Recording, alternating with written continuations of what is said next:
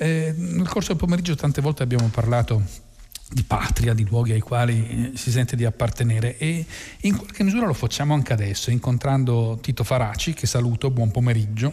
Buon pomeriggio a tutti voi, grazie. Buon pomeriggio, che è l'autore eh, del romanzo mh, mm, vagamente giallo Spigole, edito da Feltrinelli, 196 pagine, 16,50 euro.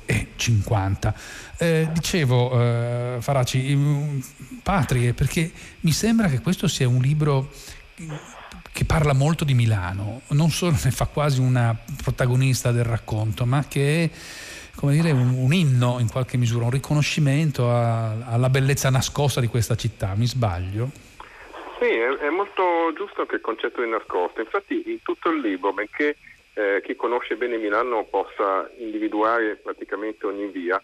Io, a parte dire Naviglio Grande e Naviglio Pavese, non ho mai fatto il nome di nessuna strada, nessun posto, nessun luogo. Cioè, l'ho resa un, un luogo narrativo, questo, questo, è il punto. Cioè, adesso veramente, senza che questo sia assolutamente un rimprovero a nessun collega, però non, non, non, mi piace molto fare lo stradario, cioè dire dirò in quella strada, in quell'altra, no, non è quella la precisione con cui si racconta il luogo eh, ho cercato di, di questo atto d'amore verso la città, questo atto così di, dire, di appartenenza e nel trasformarlo proprio in un luogo narrativo, quindi eh, fare in maniera che chi conosce il posto lo, lo riconosca, cioè ritrovi un nuovo conoscimento attraverso eh, dire, una trasformazione, una transazione nel, nella, nel mito narrato. Chi non lo conosce eh, possa entrare in un luogo che è un luogo a questo punto dell'immaginario. No? Eh, ed è una Milano che ho, sì, ho raccontato attraverso eh, l'amore che ne ha il protagonista, che come me eh, non nasce a Milano, ma è la città che sceglie, che in un certo senso ha scelto lui, a cui ha dato un'anima. ed è stato, come dire, anche adesso poi rileggere appunto questo successo in questi mesi mi ha fatto anche un po' di malinconia. Eh no, lo capisco, lo dicevo in apertura che una Milano dell'altro ieri, diciamo, è ancora di oggi, speriamo torni a essere domani, ma che insomma in qualche misura è come un po' sospesa, però è una Milano che parla nel suo libro perché eh, il racconto è proprio incorniciato in due, eh, in due interventi che la città stessa fa dall'alto guardando se stessa e le persone che la abitano. Credo che sia proprio attribuirle un'importanza di primo piano, non è eh, è vero che per, è un luogo narrativo, ma è un luogo che si narra in qualche misura. Sì, sì, sì certo. Ogni, ogni, città alla fine finisce per avere eh, una sua anima, quindi una sua voce. O, o, nel, nel, romanzo poi non, non, non, rivelo una grande sorpresa, ho lasciato quell'ambiguità per cui no, no, non si capisce bene se questo è il momento in cui la città parla sia uno slittamento eh, da una narrazione che per il resto del romanzo è piuttosto concreta ad un elemento fantastico, ad una percezione fantastica, oppure se siano delle specie di invenzioni postume nel capitolo dopo del, del protagonista che essendo uno sceneggiatore si immagina la città che gli parla. Ho voluto proprio lasciare, lasciare questa ambiguità di, di, un rapporto anche immaginario, ma non per questo meno profondo, meno intimo fra una persona e, il luogo in cui vive. E questo assolutamente, eh, ci tengo a precisarlo, eh, fuori di qualunque discorso campanilistico che è assolutamente tedioso e eh, proprio fuori luogo. No, no, è fuori luogo mm, mm, e, e, allo stesso tempo è, come dire, però molto affettuoso, perché non è campanilistico, ma c'è una, c'è, c'è una tenerezza. Affetto, c'è, c'è, gratitudine, mm. anche questo, mm, ma io esatto. il protagonista fa il mio lavoro, è riuscito a fare il mio lavoro, è quello di, di, di io, parte il fatto che questo un romanzo, io di solito scrivo fumetti, che è un mestiere che si riesce a fare a Milano e, e non in tantissimi altri posti. E, e, Milano alla fine è questo, cioè, c'è quel modo di dire che non si sa mai da che parte arriva esattamente, ma eh, attento a quello che desideri perché potresti ottenerlo. Milano è questo, Milano può diventare qualunque cosa, può diventare uno scrittore di fumetti, eh, un ballerino politico, eh, un pubblicitario, no? Eh, puoi, potevi, però è, un po' così, attento, lo, lo, lo, diventi ma poi questa città non ti può aiutare completamente, c'è sempre una, una scritta in piccolo che magari dovevi leggere prima. È una scritta in piccolo che da qualche parte ci doveva essere perché entra, facendo un passo nella storia e il racconto che lei imbastisce è quello di un creativo, mi scusi questa parola, ma questo, per questo eh, romanzo la uso quasi volentieri. No, eh, lo uso anch'io, che, poi le spiego. è, un, è un creativo che è in crisi, ecco, una crisi che ha delle sue ragioni che mano a mano si capiscono nel, nel, nel, nello scorrere de, delle pagine, che progetta un cambio di vita ma che trova molto molte difficoltà nel metterlo, nel metterlo in atto, tant'è che inizia una, un'avventura che lui dire, affronta con un gruppo di amici. Ci parla di questi suoi amici e anche della, in qualche misura de, della vita di questo suo protagonista? Ah, allora, questo, questo, romanzo che ho avuto in testa per moltissimo tempo, penso addirittura quasi una decina d'anni, poi l'ho scritto in un paio di mesi, capita a volte, no? E non so se questo vuol dire che ci ho messo dieci anni o che ci ho messo due mesi, probabilmente entrambe le cose hanno senso. Eh, na- nasce da un peccato mortale che fanno tutte le persone, i creativi, come me. Tutti una, una volta ogni tanto fanno un peccato per cui dovrebbero bruciare nel profondo dell'inferno se esistesse, cioè pensano, ritengono di avere una specie di, come dire, di, eh, di, essere soltanto loro a pensare, cioè che la fatica del pensiero sia soltanto loro. E quindi a un certo punto es- se ne escono con delle frasi veramente biasimevoli, tipo basta, vorrei andare a costruire dei muri, a fabbricare dei, dei tavoli inchiodandoli, oppure come in questo caso vorrei andare a vendere del pesce. Come se là fuori là fuori ci fosse, non ci fosse pensiero, ci fossero persone che non hanno bisogno di pensare. Ecco, il mio protagonista compie eh, questo, questo, questo, peccato e prova ad andare, ne, ne patisce anche le conseguenze. Come ne esce da, da, da, dallo scoprire che là fuori, cioè, non solo c'è da pensare, ma ci sono degli agguati che non sono narrativi, no? come quelli dei personaggi fumetti che scrive, e lì un pugno fa veramente male attraverso eh, l'aiuto che gli danno i suoi amici. Per questo libro riguarda anche un'altra cosa, eh, riguarda la ricerca della felicità che a un certo punto nella vita si fa, si, si vuole tornare a fare e, e, il fatto che la felicità non possa essere un raggiungimento eh, solitario, nessuno può essere felice da solo, nessuno può essere felice se le persone che sono attorno a lui, i suoi amici, non sono felici. La, la, la, felicità diventa una specie di dovere sociale, come abbiamo scoperto negli ultimi mesi, sia la salute, per, per esempio. No? Quindi la felicità solitaria no, non è possibile. Questa sua ricerca della felicità non può essere esaurita in quel gesto che, tra l'altro, lo dico subito, non è rovinare una sorpresa, no, non gli riuscirà. La sua felicità eh, verrà raggiunta affrontando i, i, nuovi problemi che si pongono assieme ai suoi amici, che sembrano soltanto degli amici da bar, ma sono un gruppo di persone che anche se sono di diverse provenienze, diverse espressioni, cioè hanno, creano una specie di piccola società. Eh, una piccola società molto coesa e molto elettiva, diciamo, perché Ettore Lisi, che è il nome del suo protagonista, in realtà ha conosciuto Sandro e Pietro perché ne parlavano male dei fumetti che lui eh, non disegnava. Ecco, ma qui, qui, facciamo poi dopo questo discorso, casomai, su come si fa un fumetto e come si fanno i fumetti. Eh, ma, ma, mm, dicevo, Sandro e Pietro criticavano nei loro blog le, le storie che lui andava scrivendo e poi invece ritrova un vecchio amico con cui lavorava e poi c'è il marginale Pippo, eh, poi sono camerieri ristoratori, tanti ristoranti in questa Milano contemporanea. Mi sembra quasi quasi reale questo tratto della città. No, mi sono ispirato un po' di miei amici, infatti è vero che sono diventato molto amico negli anni di due eh, blogger, eh, ex blogger che parlavano malissimo dei fumetti che scrivevo, cosa che mi lasciava abbastanza indifferente, se non che una volta hanno scritto una roba su come si cucinava un, un piatto che mi, trovava, mi, ha trovato stile, quindi abbiamo discusso e poi siamo diventati amici. E, c'è un personaggio di ristoratore che è un po' ispirato a, a un amico che ho altri, cioè il tipico eh, personaggio dei navigli che apre un locale che dopo sei mesi chiude, poi ne apre un altro che dopo sei mesi chiude ed è sempre colpa di qualche misterioso socio babbio, cioè, invece che porsi delle domande. C'è una specie di fauna dei navigli che non è quella eh, de- dello spritz eh, o so, del, del, giretto, tanto per... Di, quella, quella, quella, quella, fauna dei navigli di cui ritengo di far parte, anzi, sono anche io che, che, che, che si trova per chiacchierare, per confrontarsi, per eh, dove, dove, una socialità non, bere non è, eh, non è, questione di consumare dell'alcol, è solamente un'occasione di, di, di, di chiacchierare, di, eh. Nascono anche un sacco di progetti, di idee, in questo caso nasce un, un'intera avventura. Eh, insomma, lo, questo, volevo fare una commedia volevo costruire un set per una commedia, questo è il punto. È un set della commedia doveva essere fatto con personaggi molto diversi fra di loro che si incontravano, si scontravano, si univano. Alla fine ho capito che in fondo certi luoghi che frequentavo andavano benissimo.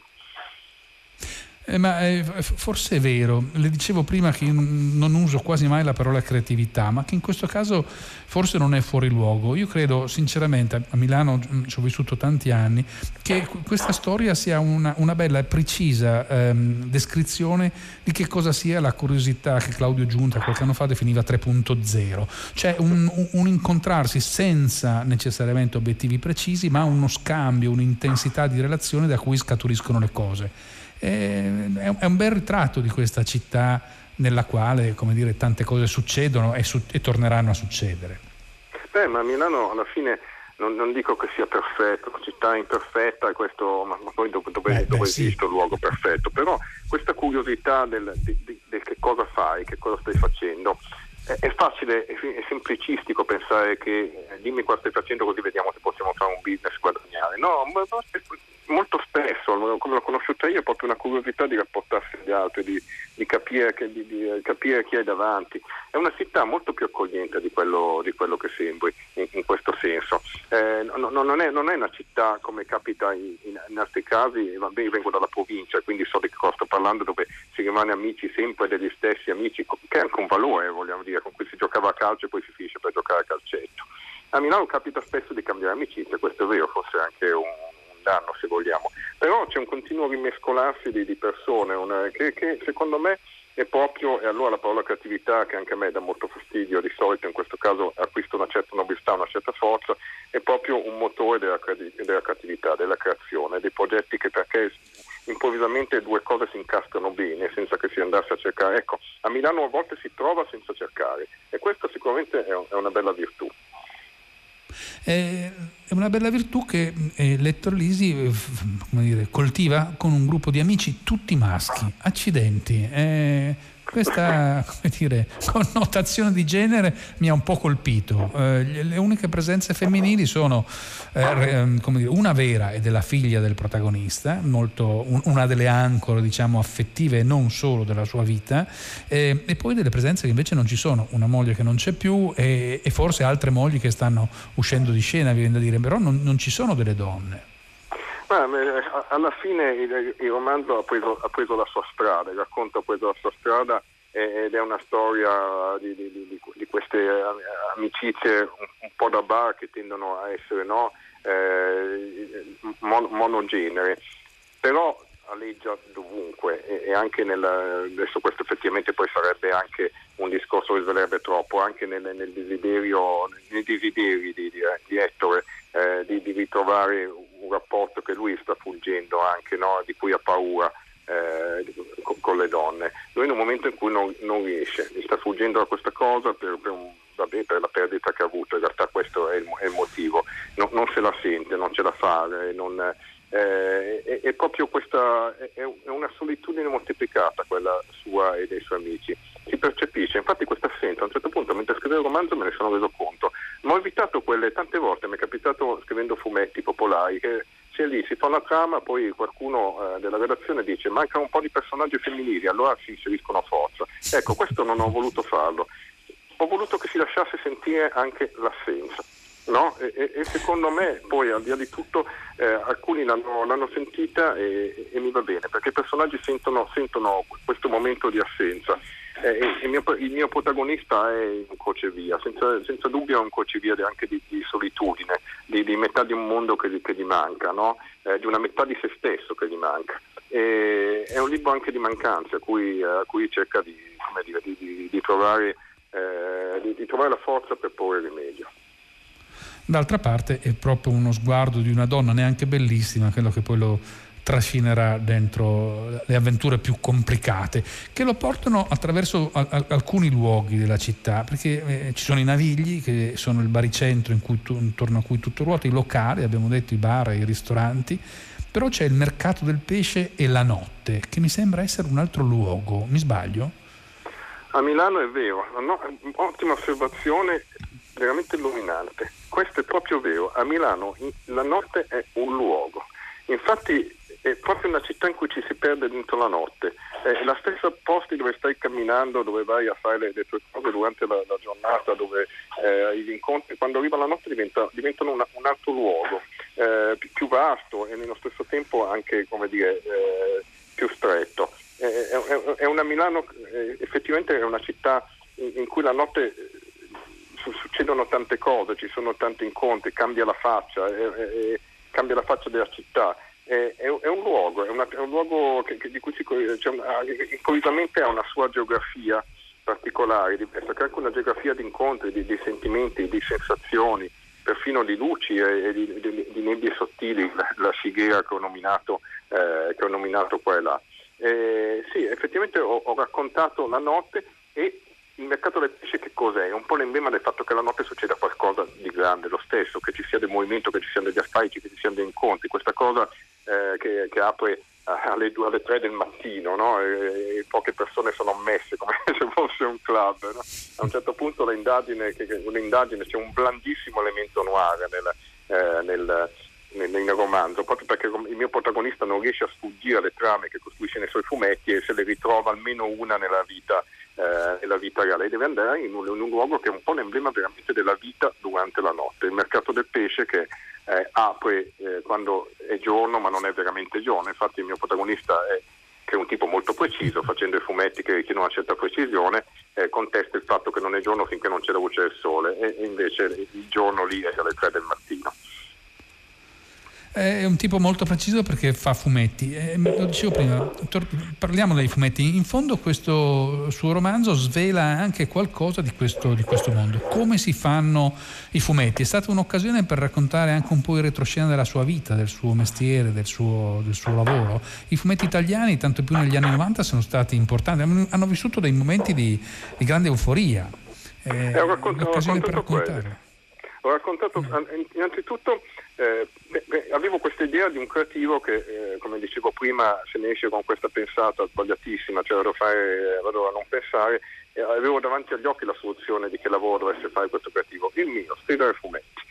E quindi gli ho, scrivere, gli ho fatto, fare questo lavoro. Ma perché nel frattempo era successo che da, eh, dal 2018 sono diventato curatore della collana di, di, di fumetti eh, di graphic novel per Feltrinelli, Feltrinelli Comics eh, casa editrice gigantesca che però per fumetti, come dire, in un certo senso esordiva. E mi sono ritrovato per mesi a raccontare a persone anche del mondo editoriale che ci lavorano da, da una vita che cosa significasse fare fumetti, cosa fosse il mestiere anche di uno sceneggiatore di fumetti, cioè di uno che fa fumetti ma non sa disegnare nel mio caso neanche un sasso. E mi rendevo conto che una cosa che a me era sembrata temivo, che fosse terribilmente tecnica e poco divertente, affascinava un, un sacco di persone.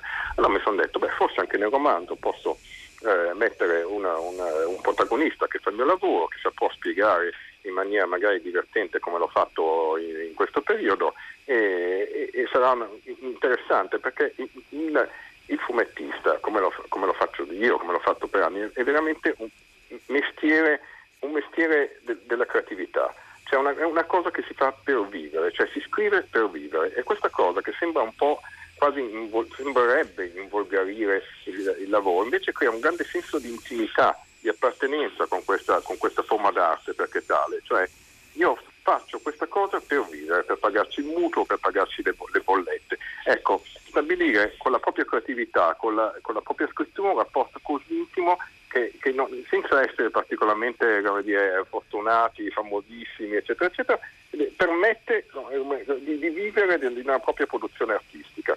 E, in realtà il, mio, il, mio, protagonista soffre anche molto di una cosa di cui ho patito io e patiscono molte persone che conoscono il mio ambiente, quella che credo si chiami sindrome dell'impostore, che la dico in altre parole, vediamo se non mi impampino, cioè quella cosa che capita a chi viene pagato per fare qualcosa che pagherebbe per fare, allora gli sembra ingiusto, gli sembra che stia, che no, dovrei essere io, penso dentro, chissà che fortuna ho avuto, chissà mi deve essere andata bene da qualche parte, no? si pensa di non meritarsi questa, eh, di non meritarsi questa fortuna. Ecco, a Ettore capita proprio questa cosa, non capisce perché lo sta facendo, non capisce neanche perché ci sia qualcuno eh, che gli dà dei, dei soldi per farlo. Gli sembra di non avere un posto nel mondo e che quel posto non sia giusto.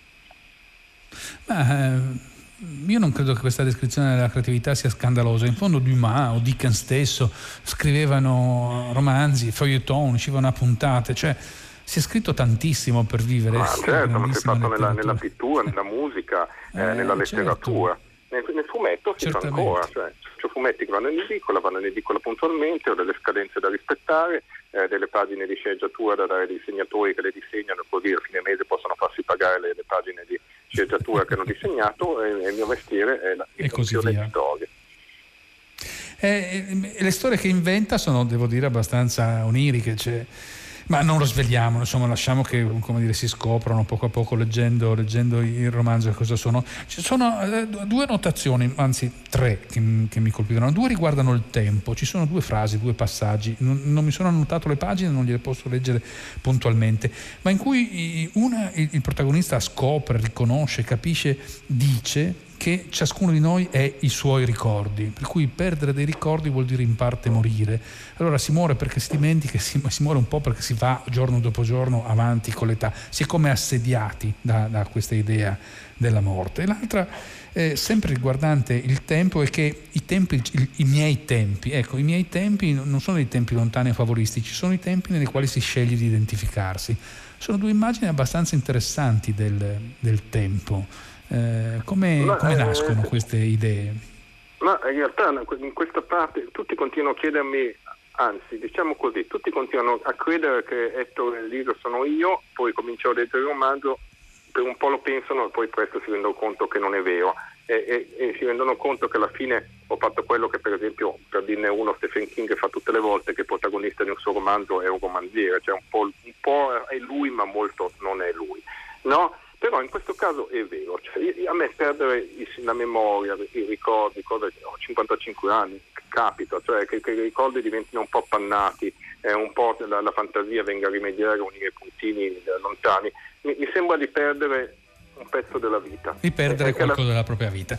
Sì, la sì, devo interrompere perché io ho perso il corso del tempo.